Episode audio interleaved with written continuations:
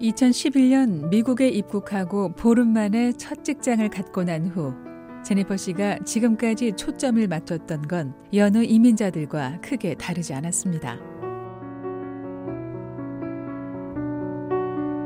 경제적으로 안정적인 상황을 만드는 것이었습니다.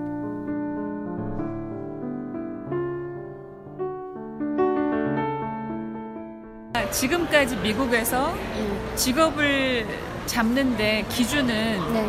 돈인 거죠. 저는 북한에서 돈이라고는 몰랐는데 돈이 중요한 것 같아요. 돈이 집값을 내야 되죠. 그렇다고 내가 아파서 못 낸다고 해도 내주는 사람이 없고 이거는 못 내면은 나가야 되는 정도잖아요. 집을 빼라고 하잖아요. 그 정도니까 무조건 아프나 사나 내가 돈을 벌어서 이거를 페이할 수 있, 있, 있게끔 해서 살아야 되기 때문에 나는 첫 번째 돈이라고 봐요 나는. 그럼 혹시 돈이 없어서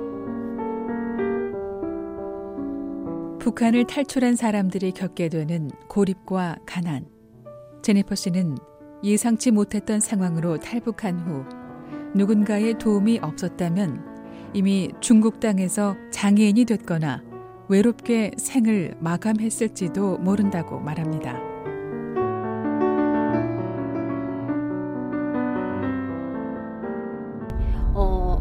북한에서 이제 제대돼서 와가지고 음, 엄마 아버지가 이제 돌아갔어요. 돌아가고 언니 둘째 언니 손에 있었거든요. 둘째 언니랑 같이 있었어요. 음. 같이 있었는데 어, 같이 있을 때가 형제지 음. 시집 장가 가서는 형제가 조금 멀어지더라고요. 음. 왜냐면은 언, 우리는 조카가 언니네 조카가 그러니까 언니네 자식들이 네 명이고 나한테는 이제 조카가 열한 명이에요. 음. 그러다니까 이제 어, 나는 내 조카라고 해가지고 막 조카를 좀 이렇게 말을 안 듣어가지고 때렸는데 음. 언니가 너무 싫어하는 거예요. 그래도 동생인데 왜 저렇게까지 싫어하냐 했는데 그래도 제 자식이 자식이고 동생은 동생인 것 같아요.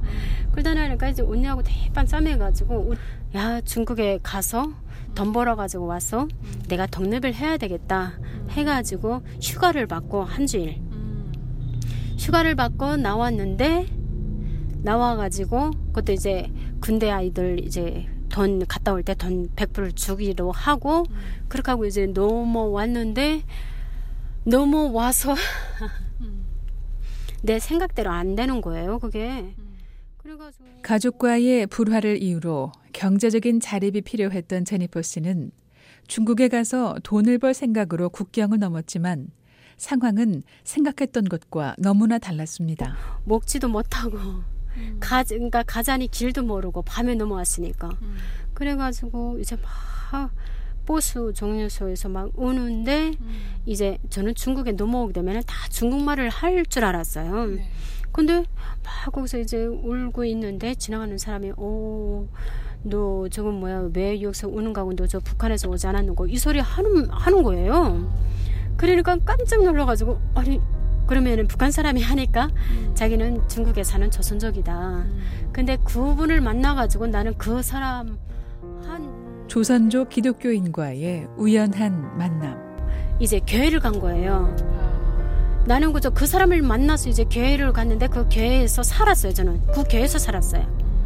근데 그 교회에서 사는데 제가 교회 가가지고 석 달 만에 눈이 안 보여가지고 아 이제 막 눈알 새빨개가지고 이 눈 이거 이거 이거 뭐지 이거 살이 이게 막 이게 껴가지고 완전 막 안 보였어요. 완전 보게 되면 어, 막 이렇게 사람들이 막 이제 아우 이렇게 저, 저게 막 더럽지 막 이러한 정도로 그랬는데 그 집사님이 나를 데리고 이제 병원에 가는 거예요. 병원에 가는데 수술을 해야 된다고 그러더라고요. 근데 나한테는 돈도 없고 뭐 북한 어제까지 북한 사람 하나하고 뭐 전혀 없는 거예요. 빈손인 거예요. 저는. 근데 그 집사님이 하나님을 믿던지 10년 됐다고 그러더라고요. 그 집사님이 나를 병원에 데리고 와가지고 수술을 했어요. 수술을 두 눈을 다 해야 되는데 두 눈 하게 되면은 이제 못하니까 한쪽 눈 하고 버림 있다가 한쪽 눈 했는데 중국 돈으로 8천 원 들었어요. 근데 그게 너무 수술 후 눈이 회복되고 다시 위급한 상황을 맞습니다. 맹장이 터져 급히 수술을 받게 됐고 그 역시 조선족 기독교인의 도움을 받았습니다. 그러나 이것이 끝이 아니었습니다. 수술하고 석 달 있는데 그다음에 이제 제가 갑자기 급성 맹장. 그래가지고 그 집사님이 나를 또 데려가서 이제 수술을 또 했어요. 그렇게 하고 또 석 달 있는데 갑자기 홀이 이거 지금 이거 하반신을 절반을 못 쓰는 거예요. 병원에 가니까 저는 일어나지도 못하고 완전히 병신이 되는 줄 알았어요. 근데 병원에 가니까 이 척추 이렇게 됐는데 이 사이에가 살이 생겨가지고 신경을 늘려놨다는 거예요. 그런데 그 집사님이 어떻게 또 데리고 나를 가가지고 그거 이렇게 이제 그 된그 그 저기 살이 있어가지고 신경 늘려난 거를 그걸 이제 제거를 했어요. 그래가지고 또 뭐 돈을 썼죠. 길거리에서 우연히 만난 조선족 기독교인과의 인연은 그야말로 예기치 못했던 불행들로부터 제니퍼 씨를 구했습니다. 신고가 들어왔어요. 파출소에서 경, 그, 저, 중국에서. 어, 탈북자라고. 네, 탈북자 저기 몇 북한 사람이라고 음. 신고가 들어왔다는 거예요. 음. 근데 이 집사님 아들 친구가 파출소에 경찰인 거예요. 어.